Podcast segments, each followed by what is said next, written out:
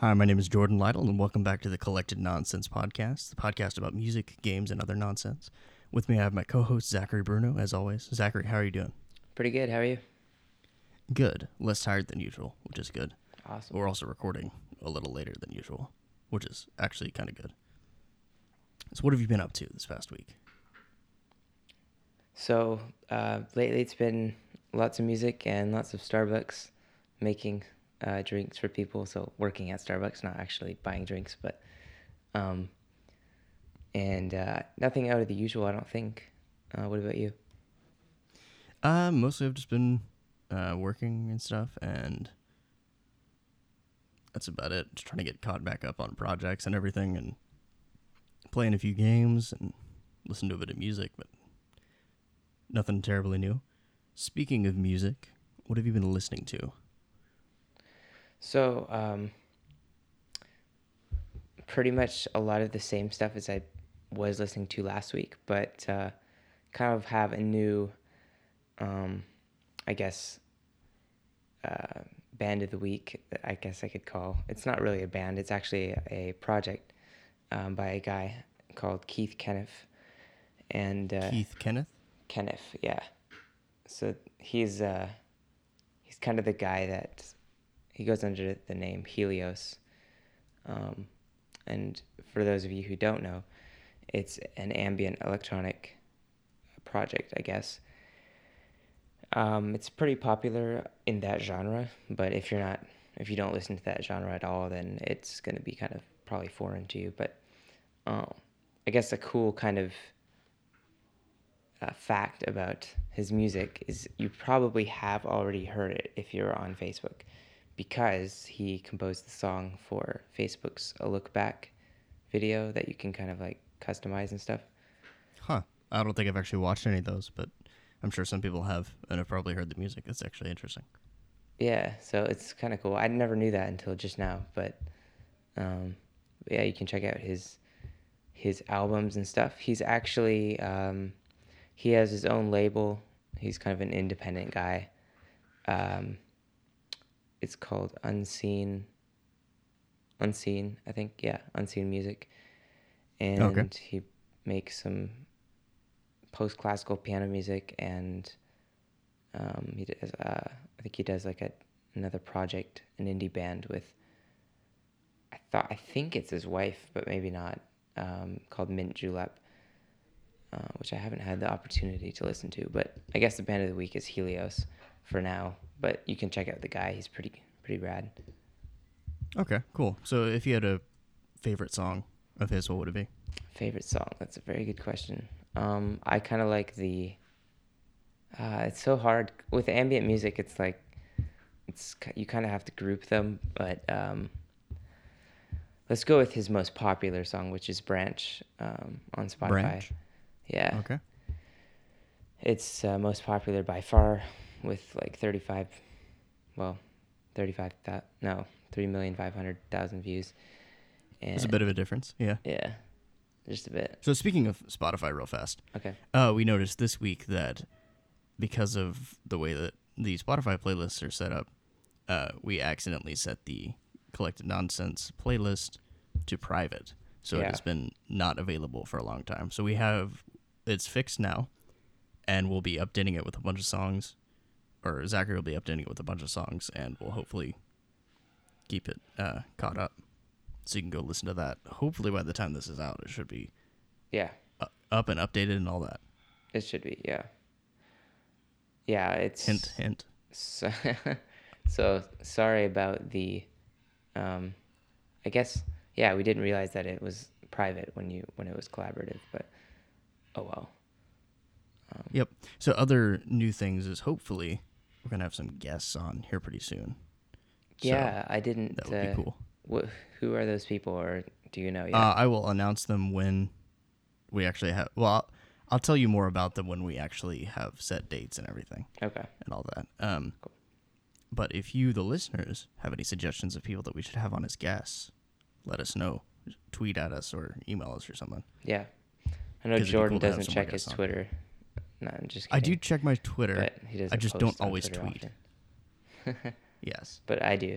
Mostly because so. whenever I see somebody tweet about it, it's usually like um, after, like, you know, ten hours after it's happened. Or whenever I'm like, oh, I should tweet that. I'm like at work. I don't want to be on Twitter while I'm at work. At I'm work. supposed to be working. Yeah. So I don't do that. I just leave it off. Yeah, that's understandable. But, yep. So let's see. What have I been listening to this week? Yeah. Uh, I don't know that I've listened to anything new.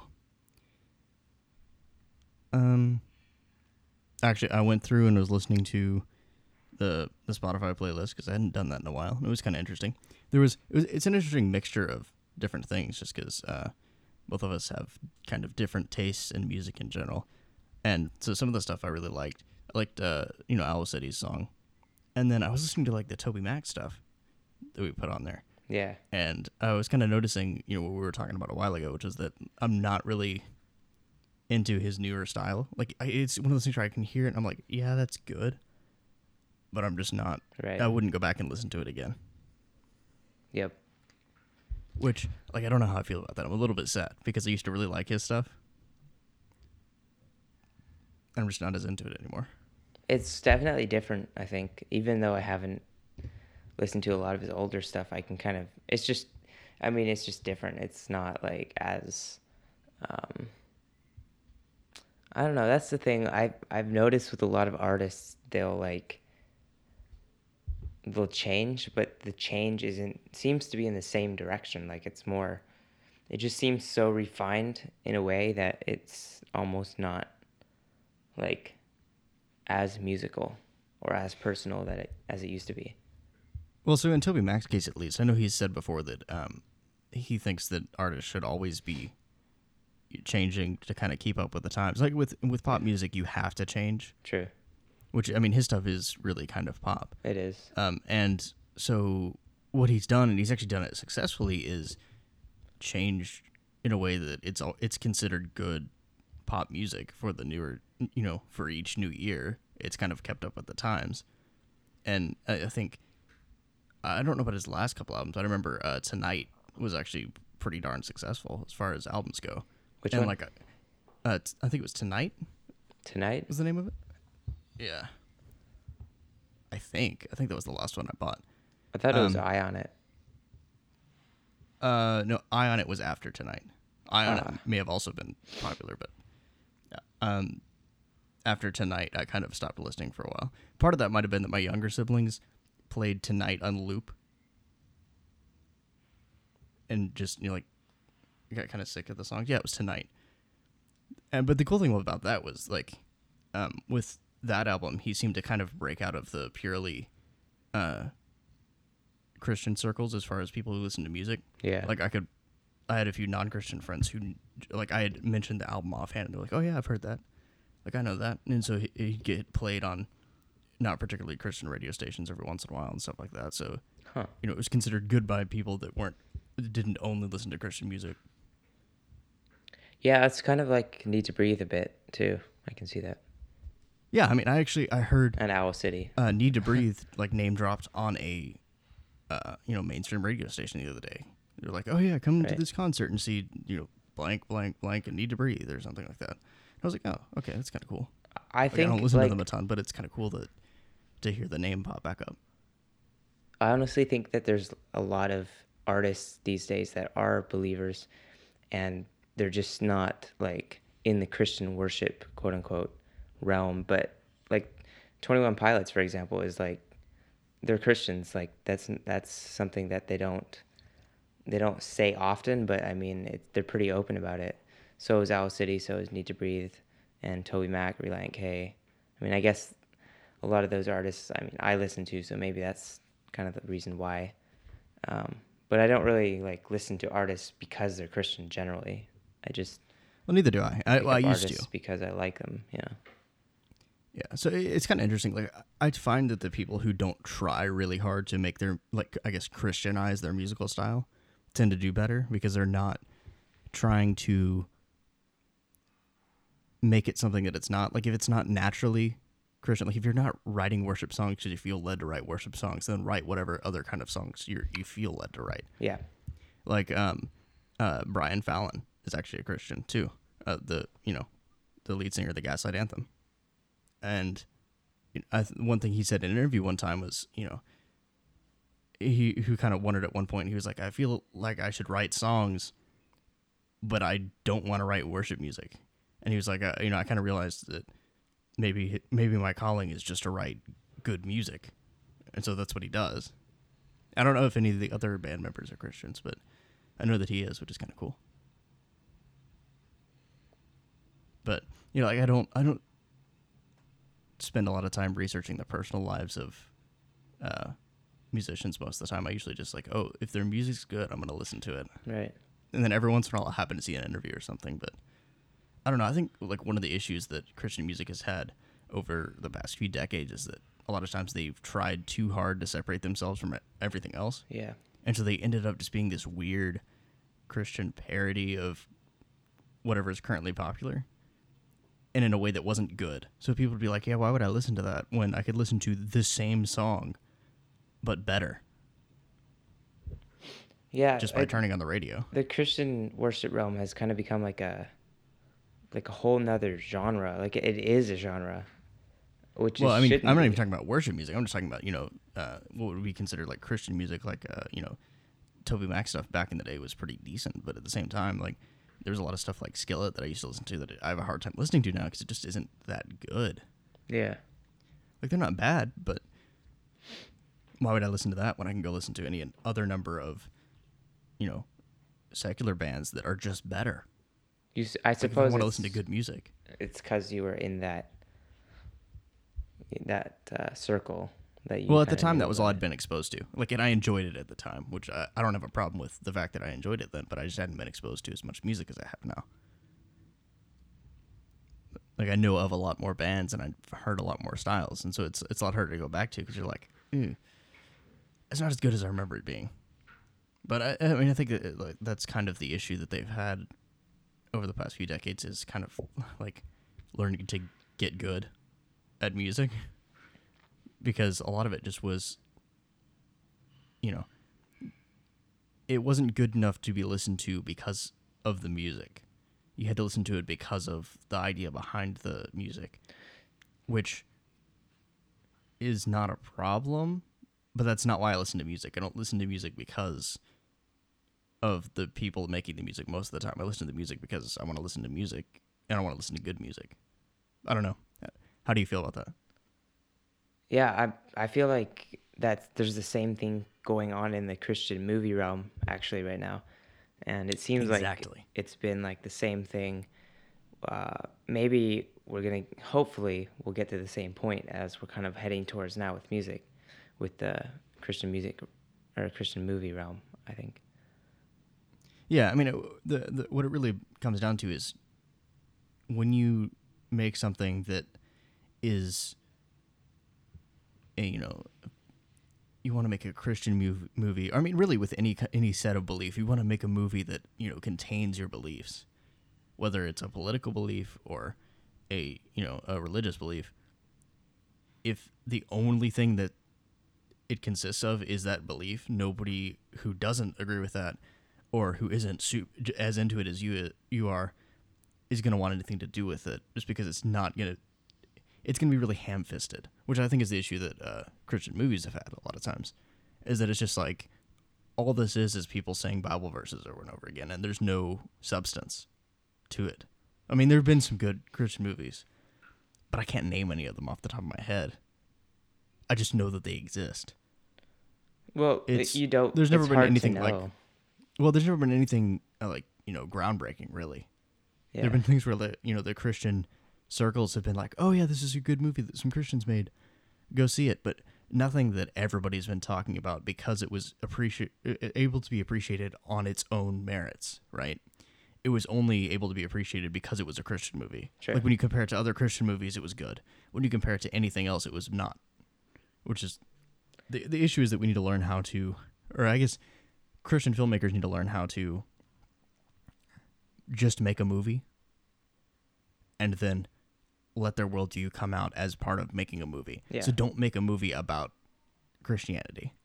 I make think a movie about a story, and then the you know the elements of your worldview will flow from that, and you'll see it anyway.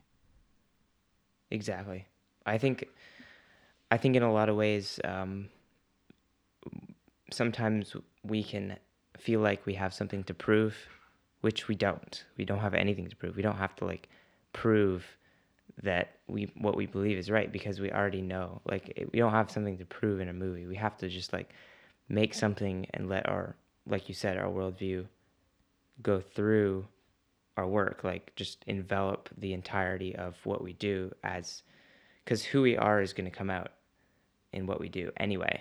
It's not, we don't have to be like afraid that, oh no, like, you know, what we make is going to be, it might be come across as non-Christian. No, it's like, if you are being the best person that you can possibly be and trying to be the best person that you can be every day, then, um, then it's just going to come out as what you make. It's not, it's not like you have to kind of try to, um, like create like a mask. Yeah. Don't force it. I mean, that's the real issue, right?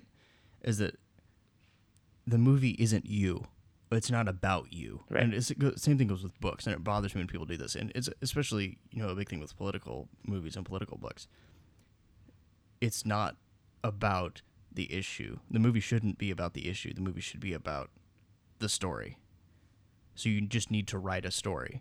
And if you write a story and it comes across really strongly as something that goes against what you're uh, claiming to believe, that might be a good sign you don't actually believe the things that you think you believe. Right. And maybe you just need to take a look, you know, another look at yourself, not at the movie. You know, if you have to force it, maybe it's not genuine. I don't know. Yeah. But I mean, you really shouldn't have to. If you feel the need to insert it artificially, there's something wrong, whether it's with you or the way that you're making your content. Yep. I don't know. Maybe that's not giving people enough credit, but. Uh. But I think I think the other side of the coin is that there probably are a lot of Christian producers that we just don't know about that are making these amazing movies. Like, I mean, The Giver. I, I don't know, but like. I can, something tells me that, I mean, Need to Breathe is on the track list for, for The Giver. Like, I don't, I kind of wouldn't be surprised if somebody in that realm or like the director was actually a believer. And I have no idea. I've never even watched the movie, but um, I think there I remember are, watching it. That was a good movie, actually. It was a good movie? Yes. It's worth watching. All right. I don't remember a ton about it. I just remember it being good. Not amazing, but it was, it was solid. Yeah, no, so, uh, there definitely are Christians in, you know, who are, who aren't, who are a part of the movie making process, but aren't trying to make a movie and saying, I won't be in a movie unless it's clearly and obviously Christian and, you know, has a Bible on the cover and screams at you about it. And, and not that there's anything wrong with making a movie that's clearly Christian, but the, the people that work, you know, with people who don't necessarily, they don't necessarily agree with, but make movies that are still solid, tend to have more influence than people that yes. are like, I won't work with anybody that doesn't agree with me. And I'll only make a movie that, you know, takes my beliefs and hits you over the head with them.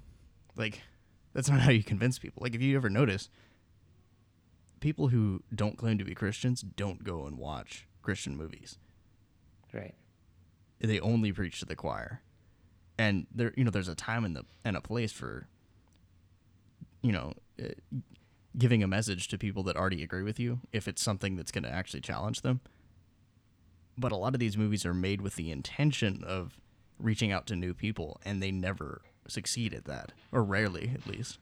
I feel like most of the Christian films just like boost Christians' egos because, like, well, wow, well, I've never done that, or like, I must be better than these people. Yeah, or they just make them feel better about yeah. their beliefs, which is not a problem, but in in and of itself, feeling better about what you believe is not a problem. The problem is when the only things that you surround yourself with are things that make you feel better about what you believe. If it's not actually directly challenging you at right. ever, then there's a problem. Like, you need to at least be pre- pre- presented with something that at least causes you to look at what you believe in a different light so that you can understand it better. Or if you're wrong, then you can change what you believe. But I don't know. I mean, ultimately, if you're making a movie to teach people, you need to be making a documentary, not a drama. Yeah. Dramas are not for teaching. You can have solid lessons to be learned from dramas, but if you're if you're making a drama with your main goal to being to teach people, it's not going to work as well as a movie that's just about a story. And if you think about it, most of the stories that have strong moral lessons in them that everybody knows and loves, like Lord of the Rings, it's not about teaching somebody a specific lesson. It's just a story. Right. And it's a good story. And most people don't learn things from, you know, structured lessons like, oh, we're going to beat you over the head with what, what's right or wrong. They're like, they learn from experiencing something, right? And one of the interesting things about movies is it allows you to experience a story and experience something that happens to different characters. And you can learn from that purely on a story level. Theoretically. Yeah. That's, I don't that's know really good, man. This, I've, I've never quite thought about it that way. I mean, I've thought about that, but I've never been able to, like, put it into concrete thoughts. But that's exactly that's exactly what I, I'm feeling right now. Yeah. So I actually, you know, I hope I hope that all these artists just become better at what they do. I don't want anybody to see it and give up. I just want people to I just want it, I want people to be good at what they do. So, yeah, so that that's our uh, our movie discussion for the week. I don't think we normally talk about movies, so that's it's an interesting tangent.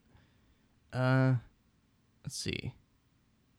Before we were talking about music, do we have anything else we want to talk about when it comes to music this week? Not really.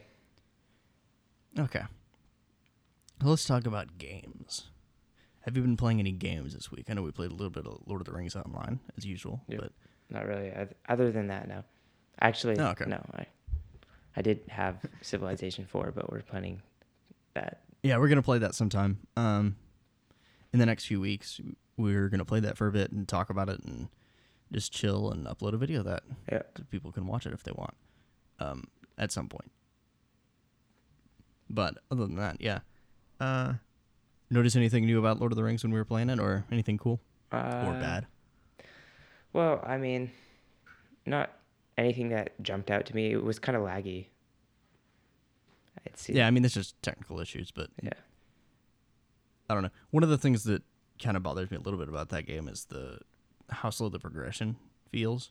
Yeah, and I don't know if that's just because the past couple weeks we haven't been doing story quests, but even we are doing story quests, it's just. I mean, it's an M M O, and it feels like an M M O, I guess is my my, my complaint. I'm just like, uh, why does it have to be an M M O? It's such an M M O. So I don't know. I'm not going to complain too much about that. But that does lead me into what I've been playing this week, which is uh, two things. One, and both of them on Saturday, because that's the first time I had time to play anything. Um, I played Star Trek Online, which I played a while ago. And so um when I was playing that, I was kind of comparing that to Lord of the Rings Online because I just played it the night before. And that was kind of interesting because Star Trek Online works a little differently. It moves a lot faster, and what level you are, it just doesn't feel as obvious, I guess. Like, I mean, you know what level you are, but you're not constantly running into enemies where you're like, oh, this one's over-leveled or I'm under-leveled for this. It's just you kind of do the story missions, and that's, and they're always about your level. And so it's not, doesn't, so far it hasn't been a problem. I'm also only like a level seven, so I'm not that far into it. But what was really interesting about the game is that most of the game takes place in space, in a ship, because it's Star Trek. I don't know if you've ever watched Star Trek or anything, but I mean, it's mostly people in it's space, been in a ships while. Exploring. Yeah. Um, so the cool thing about it is the way that the combat works. So you control your ship in combat, and you're always moving in combat like you would in an actual, like, I guess, space dogfight, but you're controlling a decent-sized ship. So the cool thing is you can control um, what your ship is equipped with, what weapons it has, and where they are. So you can control what's in the front and what's in the back. So, like, on my ship, I have a pretty small ship because I'm just starting out, and I have a, uh, a phaser, a bank of phasers in the front, which the phasers are like lasers or whatever, if you've never watched Star Trek. Um, and then I have a phaser bank in the back, and then a torpedo launcher, launcher in the front.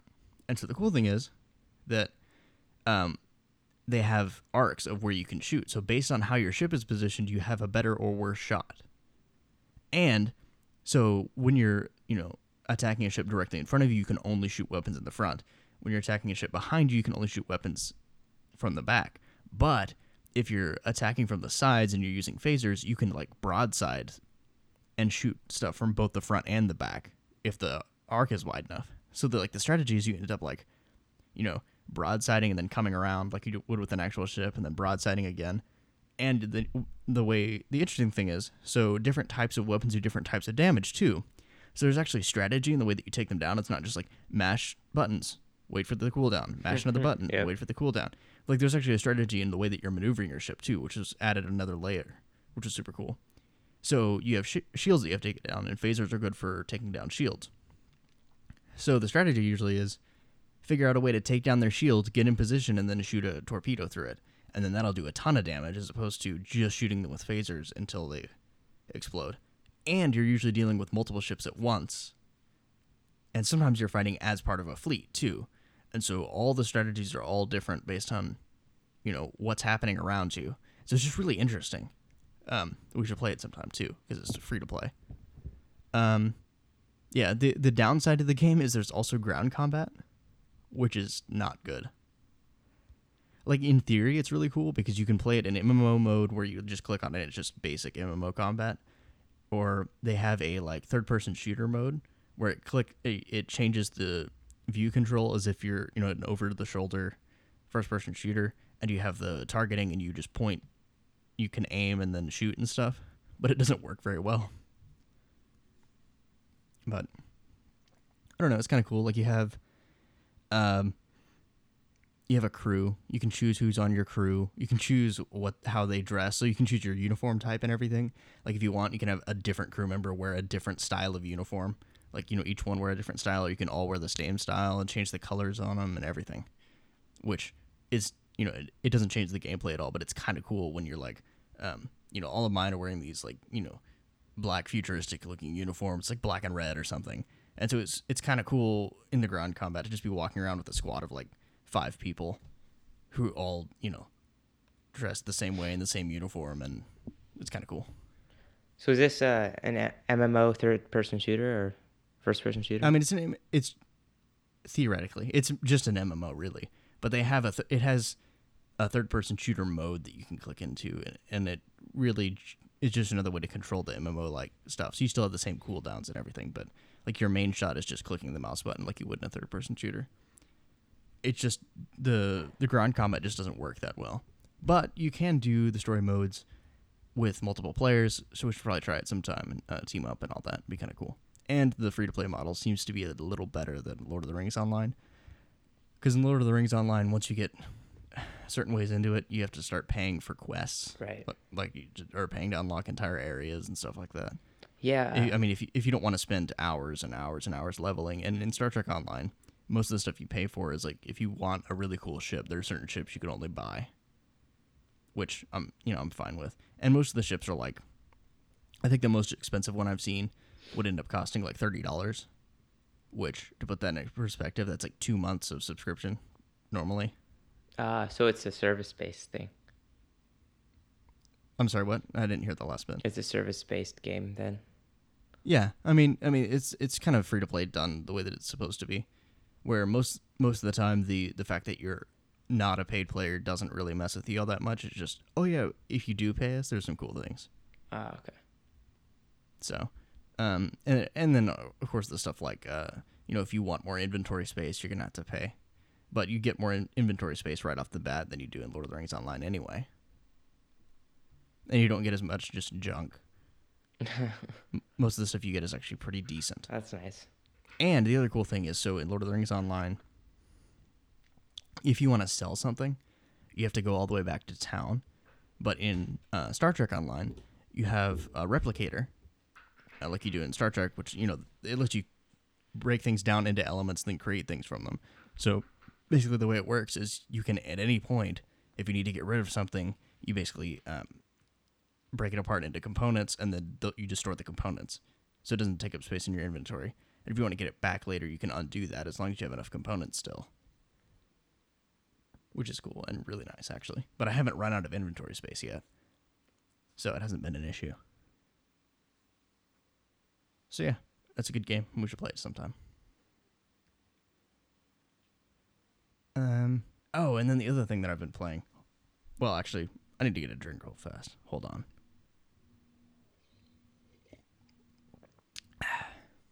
Good coffee. Okay. Uh, the other thing that I played a little bit of is I was listening to another podcast. Actually, I was listening to the Giant Bombcast, which is uh, a Giant Bomb is a gaming news website, and so they have a podcast, and it's great. Um, you haven't if you haven't listened to it, you should. Um, I was listening to old episodes of it from, I don't know, oh eight or oh nine or something, and they were they mentioned uh, a game called Bully, um, and I had been meaning to play it, and I just never did, and it was like on sale on Steam or whatever, so I picked it up.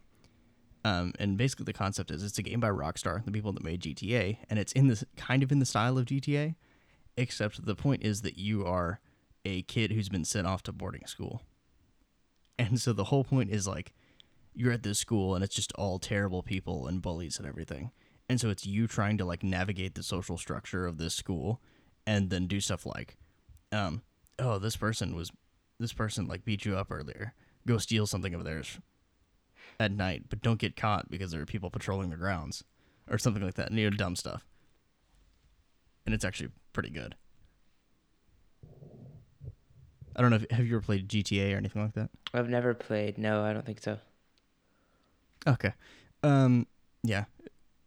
You don't really have a frame of reference for, for this one then. Like, I don't really know what else to compare it to. It's just, uh, it's an open world third person game where you run around and, you know, do mini games and stuff like that. Um, like, you know, in this game, because you're at school or whatever, there's a, a day-night cycle.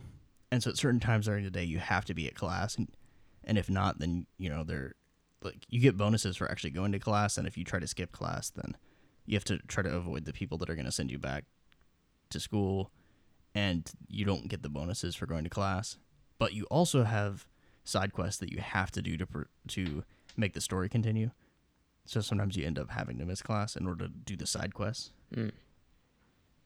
Um, that sounds but, interesting. That's kind of a cool concept for a game. I don't think I've ever played yeah, something actually, similar to that style. But I think it's a little bit more fun than G T A, honestly, just because the concept is more interesting.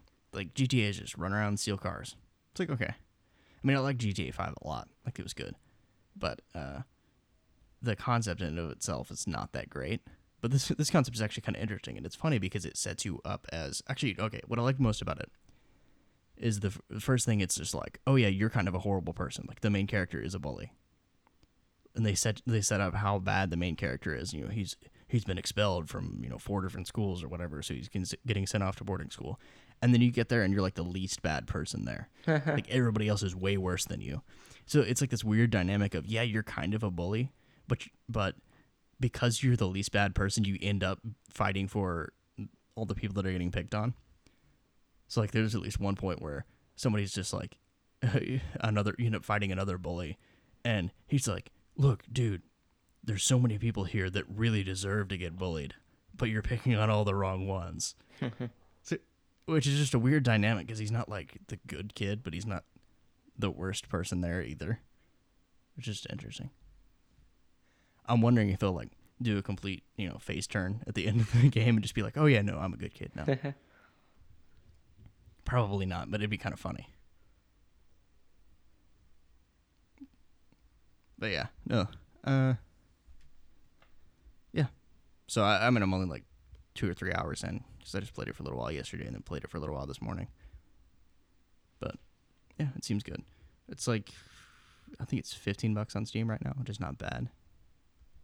And it's pretty decent size. Like, I was impressed because at first you only have access to the, like, school grounds. There's no way to get off of it. And I was like, oh, okay, it's kind of a small world, but it's fine. And I would have been fine if that was it. But it's actually, like, three or four times the size of the map you get at the beginning. The further you get into the game, you get access to more areas. Like, there's a, an entire city outside of the school that you don't even see for the first portion of the game. But, yeah, it's kind of cool. I mean, you, instead of cars, you get bikes and skateboards and all that. But yeah. So I think that's it as far as games. Um, let's see. Oh yeah.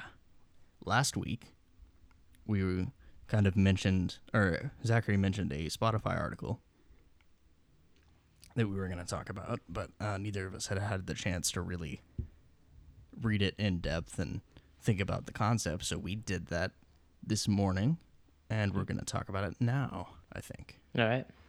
So why don't you go ahead and uh, give us a little overview of Just the breakdown. What the article is about. And yeah. All right. So um, basically there's just a ton of people who have been asking Spotify to change their way of paying artists. And the reason for that is because Spotify is being very unfair to artists, um, according to this article. And just, I think the general consensus from what I've heard is, is that. So, um, so the article is just covering, basically, uh, they want to do a month of, in the month of September, they want to basically get as much people as possible to stream their favorite indie bands for twenty-four seven. And even, even with the volume down, they, they just want you to just stream your indie band, the indie bands, your favorite indie bands. Um, so don't like, don't turn the music off. Just turn the volume all the way down when you're not listening and turn it back up when you are, but don't like stop the music, and do that for a whole month. And the basic premise is basically to scare Spotify out of their quote unquote, you know, unfair ways, and, um, and make them, I guess, snap out of it and just like embrace the, a better model for paying artists. So, I mean, okay, so for reference, um, according to this article, which we're going to link in the description, I think I said I was going to do that a couple weeks ago, but I actually went ahead and made a note of it this time, so I actually will. Um, according to the article, the way that Spotify currently pays the, you know, streamers, or the music artists that they get streamed, is they have the total profits from streaming, then they take their cut out of that, and then after that, they... um. put that in a pool, and then they divide that up based on which artist had the most people listening for the most time. So it's based on time streamed. So the artists with the most, you know, I guess hours streamed get the most money, and the artists with the least hours streamed get the least money. So it's not based on number of subscribers or anything like that. And so the idea behind this protest is to get more money to the to the smaller artists that you listen to all the time, because theoretically, I mean, what they see is the problem is that, you know, you're paying however much a month, I mean, twenty bucks a month, I think, right? Something like that. It's like thirteen um, or ten. Yeah, thirteen. I guess not that much. Um, so you're paying thirteen bucks a month for this service, and you're maybe you're only listening to a few bands, but that money that you're sending in, like, barely any of it's getting to the artists that you're listening to. Most of it's going somewhere else. And so the idea is to get more money to them. The only, I mean, okay, so there's a few issues that I see. One being, like, I have a little bit of an issue with the, the idea that this is unfair, right? Because here's the thing. If you want to support an artist, buy their music. Don't stream it. You have a way to give money directly to them, and it's buying C Ds. Like, you can buy stuff directly from their website, and they get the money for it. Um... The the other issue is that from a business standpoint, this makes perfect sense for Spotify, because the artists with the most hours played are the ones that are keeping people there. And so mm. ideally, it makes sense for them to pay them the most money, because if they pay them the least money, and or they pay them less money, they may, they'll have less incentive to keep their product right. on there. So from a business standpoint, it makes perfect sense. It kind of sucks for the small artists, though, because, you know, they may be getting a lot of people who are subscribing to the service just to listen to their music, but because that's such a small percentage of the overall Spotify user base, they're getting barely any money, which stinks. But the issue, the problem is, giving Spotify more use is not going to convince them to change anything, because it doesn't matter. Yeah. From Spotify's standpoint, like, they don't make any more or less money based on how, how long you listen, as long as you keep paying every month. And actually, if you're a free subs- if you're like a free user, they're gonna make more money because they're getting more ad pays.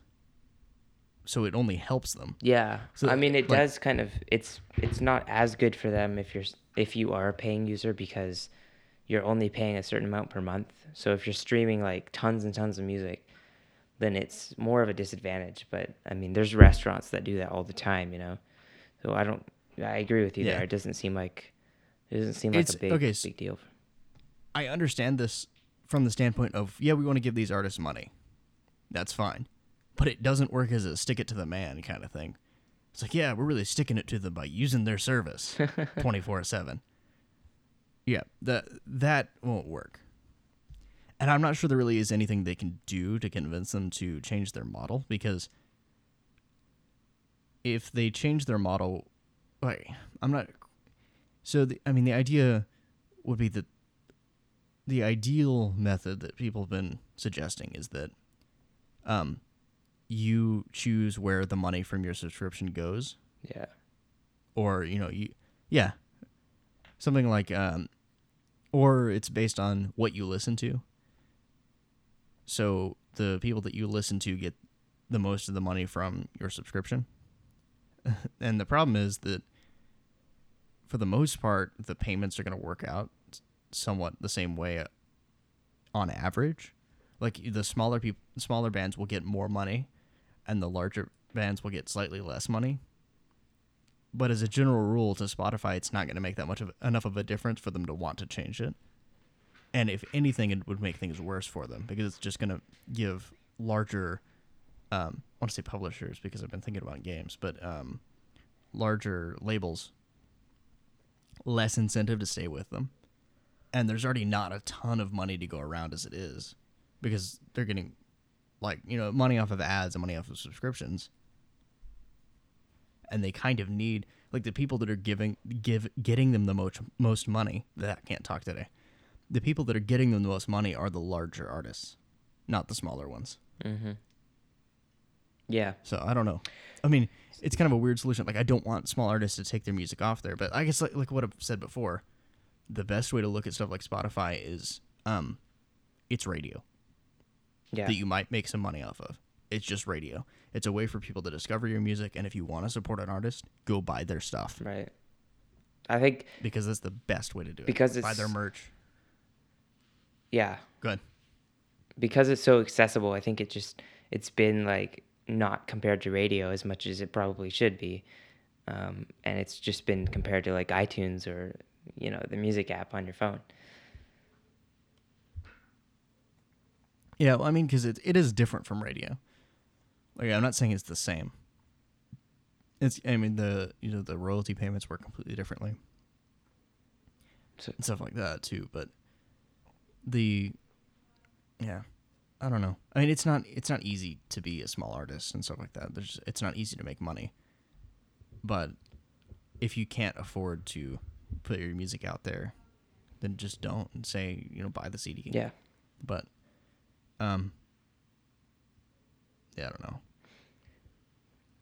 I don't have a better solution, that's the thing. And I think the solutions that have been suggested are not actually better solutions, really. Because they don't actually, they're not better solutions for Spotify. They're better solutions for the small artists. And the problem is the small artists aren't the one running the service. Yeah. Which brings me to an idea. Why doesn't a small artist start a service that pays artists like that? And it's just like the indie music streaming service that's cheaper. Because if all you listen to are these indie artists, you could just switch to that and not use Spotify at all. True. So the, uh, this is the way capitalism works, right? Most of the time, the best way to convince a company to change is to stop using their stuff, go find somebody who's doing it better and use their stuff. And if there is nobody, you create your own thing. Yep. And if I had a ton of money right now, I'd probably do that. But I don't. I have neither the money nor the time to create a service like that, but I'm sure somebody does somewhere and they need to. I don't know. I feel like these days I'm punctuating everything I say with, I don't know. Uh, I think you do know. Like, I mean, that the only ironic thing about, thing about that is that most indie artists who actually want a service like that don't have all the money in the world. Yeah.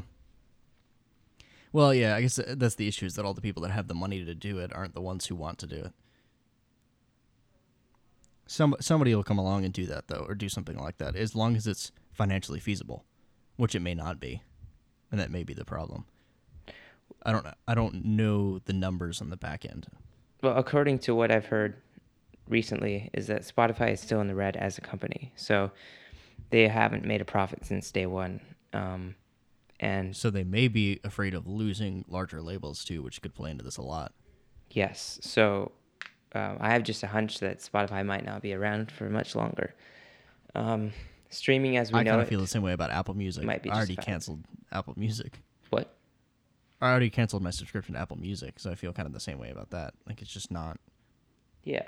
It's not the best way to do stuff like that. I guess on a related note, I canceled my subscription to Spotify, so I no longer have a premium subscription, and that just falls right into what I'm...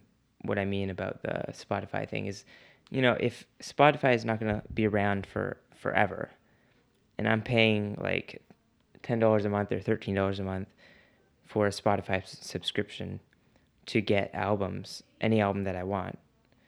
And like it, I mean, if I look at, at it as an investment, so I'm buying, it's either I buy like one album a month and just to download, put on my phone, or I buy a subscription, monthly subscription to Spotify, and I can listen to any album I want. I I think personally, with the the knowledge that Spotify probably won't last forever, um, I think that it'd be more advantageous for me to cancel my premium subscription. I might not be able to listen to all the songs I want right away, but like just buy an album every month or whatever with the same money that I would use for Spotify. Um, put on my phone. Yeah, that's what I'd suggest to people who want to support bands. Yeah. Is like, take the same money that you would spend on Spotify and just, you know, buy an album from one of your favorite artists, because you're already spending thirteen bucks a month. You could buy a physical C D for that, or a, you know, a digital album for even cheaper. And maybe you don't get to listen to as much music, but a lot of this stuff's on YouTube too. True. And a lot of it you can find for free. Uh, it just takes a little bit more work. So, yeah. Uh, well, I don't know. Is there anything else to say on that note? I'm not sure. I think we about covered it. Let's see. Is there any interesting news in the music and or gaming world that you wanted to talk about? Um, that's I can't think of anything that's like specifically amazing or interesting. I think Twitter had something about the M T V Awards being tonight on the day we we're recording it right now, which is Sunday. But that's pretty much it. I don't, I'm not really interested, so I don't really care. But I think M T V stopped being relevant a long time ago. Yeah. Too. So, uh, yeah. I mean, I guess I've I've heard things about Metal Gear Solid Five may, maybe being really good, but I haven't had a chance to look at it yet, and it's not even out. So, um, but other than that, no, there's not a whole lot of news right now. Um, yeah. Oh, I did have one other thing I wanted to talk about. Steam Early Access. And I know I've mentioned this before.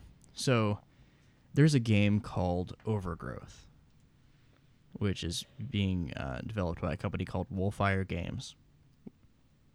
And so they, like last year, uh, released their game Overgrowth in Early Access, which is a sequel to their game uh, Lugaru, which is a game where you're a uh, anthropomorphic uh, rabbit that fights. Oh, yeah. Uh, which did, is actually a really great game. Did you show me that game a long time ago? A long time yeah, ago. Yeah, man. So, I'm wondering about that. Um, to put this in perspective, they just released it in early access. And let's see. I backed it beforehand. When, hmm, hold on, I'm trying to figure out when it was. Uh, let's see.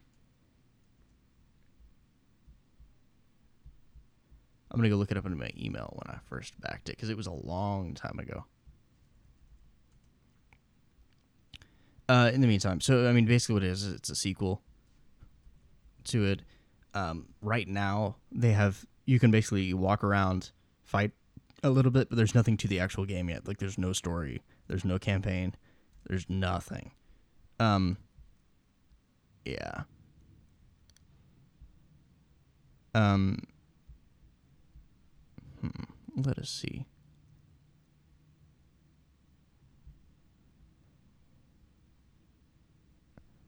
Uh, it looks like it was in twenty ten. Yes. So in November, or November second in twenty ten, I backed this game. And it is August thirtieth, twenty fifteen now, when, as of the recording. And the game is still not out.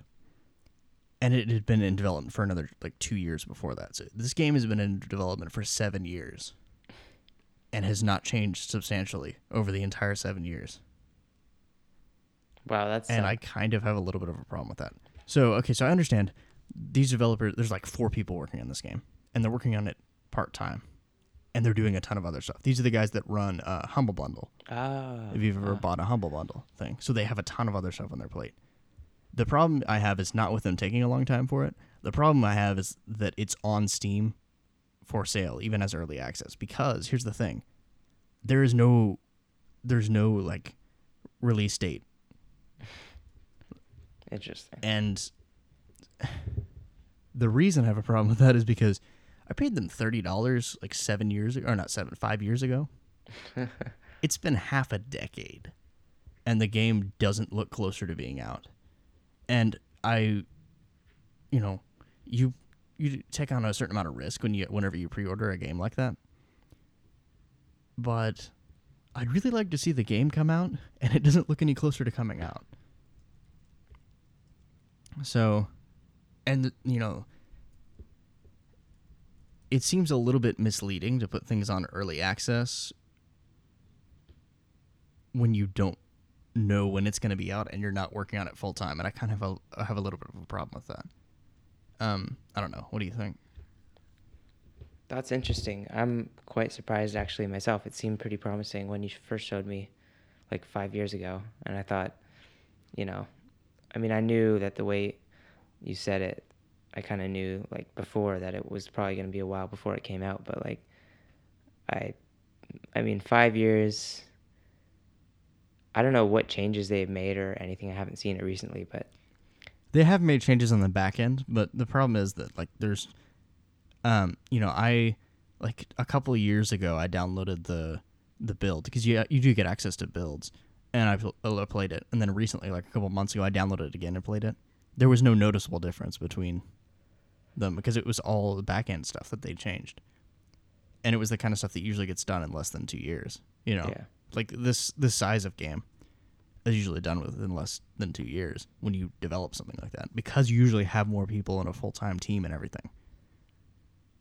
But, I mean, I, you know, this kind of sums it up perfectly. The first review on Steam right now is, maybe my grandkids will be able to play it.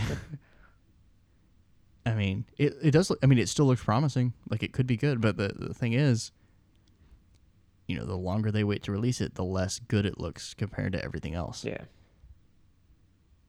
I think I, I think that's true about a lot of things. I mean, there's a lot of games and music and movies that could be good, but they're just not. Yeah. I don't know. I really hope it comes out. It's just, it seems, it doesn't seem quite right to be selling a something as a product, even if you mark it as early access, when you're not working on it full time and you have no idea when it's going to be released. So there's... Especially when you're not... Yeah. Is there literally no news like, about it? Uh, well, so they have updates. They'll post updates and stuff. Um, and they used to do them every week, and then they quit doing it every week, and now it's like once every four to six months or something. And so let me go pull up the, the newest update on it. Like, uh, the problem is that it's not any anything substantial. Um, Overgrowth Alpha two oh nine, which was after like about four months after two oh eight. So, let's see. Here are the features. Self-documenting script registration. Attached, attached objects can be manipulated with editor. Can attach groups to characters. Can save characters with attached objects. Can copy-paste, save load, connected objects. Uh, fixed ragdolls. Character bone mass is proportional to the cube of character scale. Fixed a problem with sky rendering. Fixed ra- rater ear weights. Shift moves camera along with cameras. Like a bunch of editor stuff. Yeah. Added sky rotation. Spawner no longer closes after spawning a new object. Blah, blah, blah, blah. Fix Mac S D L framework. Fix, you know, bug fixes. uh, I mean, it's just all bug fixes and minor editor changes. But no, that's like four months of work. No, like new stuff, like like oh, we're gonna no features. Yeah, like no actual features, like editor changes. And I don't know, man. Like, it's just I don't know. Like, I legitimately don't know if it'll ever be finished because the the pace on it is so slow. Man, somebody just needs to do a mod. Yeah, I was gonna say, like, this is the kind of thing where it'd be, you know, there there are people out there who could make a mod in a week that would be like an entire campaign. They'd be like, "Look, I did it." You know, like, yeah, the game's done now. Don't don't wait for it to actually come out. It's just done. But I, you know, I know they want it to be really good. But the you know the thing is, like, the type of game that it is should not take seven years to develop. I agree. And I only know that because there's so many small teams of developers that make games that are more than this is going to be in like two years or less. Mm-hmm. Yeah, it really just depends, know. like the time and the motivation. It seems like yeah. after seven years, you're not going to have the motivation to finish something like this. It's just, you're not. I mean, it's going to be hard to pick yeah. it back up. Yeah, you know, and I, I like for developers to take as long as they need to to finish it. Like, I want it to be good. But it just, I, I feel like if you've been taking money for a game for seven years, like almost a decade, they've been accepting money for this game, and they still haven't released it. It just seems super sketchy. But I don't know. We'll see. Uh, hopefully, maybe maybe it'll come out in like a week, and they'll just be like, "Oh yeah, by the way, there's a bunch of stuff we were working on that we didn't announce. All the added features are here. Boom." That'd be great. But as it is, it just doesn't look like that much is getting done. So who knows? We may, you know, we may be on our hundredth episode and be like, "Oh yeah, is it out?" Nope. Nope. It's the new Duke Nukem Forever. That'd be that'd be pretty funny. It would be funny, except that I paid money for it. Right. So, I'm not bent out of shape about it or anything. I mean, it's kind of like when you kickstart stuff. Like, you have to understand that money may just be lost. But at the same time, I really like. I like the idea of the game. I would really like to see it come out. It just, you know. Anyway, so stuff like that is just. I don't like early access because it mostly consists of really sketchy things like that, where it's like, yeah, I mean, we'll release it maybe sometime. When are you going to release it? I don't know. Whenever we feel like it. When's it going to be done? I don't know. Are you are you guys working on this? I mean, yeah, kind of. Stuff's getting done. I mean, nothing noticeable, but stuff's getting done, so we're working on it. And it's like, eh. hmm. I don't know.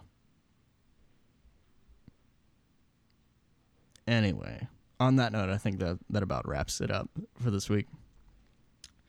So, uh, unless you have anything else you want to say about that. Sounds good. Yeah. Hopefully okay. It'll come out. Yeah. I mean, that's all I can say at this point. Uh, so, Zachary, if people want to find you, where can they find you? Yeah, so you can check out my Twitter account. I think that's really the best best place. So, Zachary Bruno is my handle. And what about you, man? Uh, you can find me on Twitter at Jordan Lytle. I mean, uh, Lytle Jordan, not Jordan Lytle. Um, so it's L Y T L E J O R D A N. And I occasionally tweet. I more often retweet things. But, you know. Um, and that's about it. So if you want to listen to more episodes of this podcast, you can find them at collected nonsense dot com or on iTunes. Just search for Collected Nonsense. And we should be releasing a few videos of us playing some games and yeah. talking about them, if that interests you, here pretty soon. And we'll add a link to that um, on YouTube. So, until next week.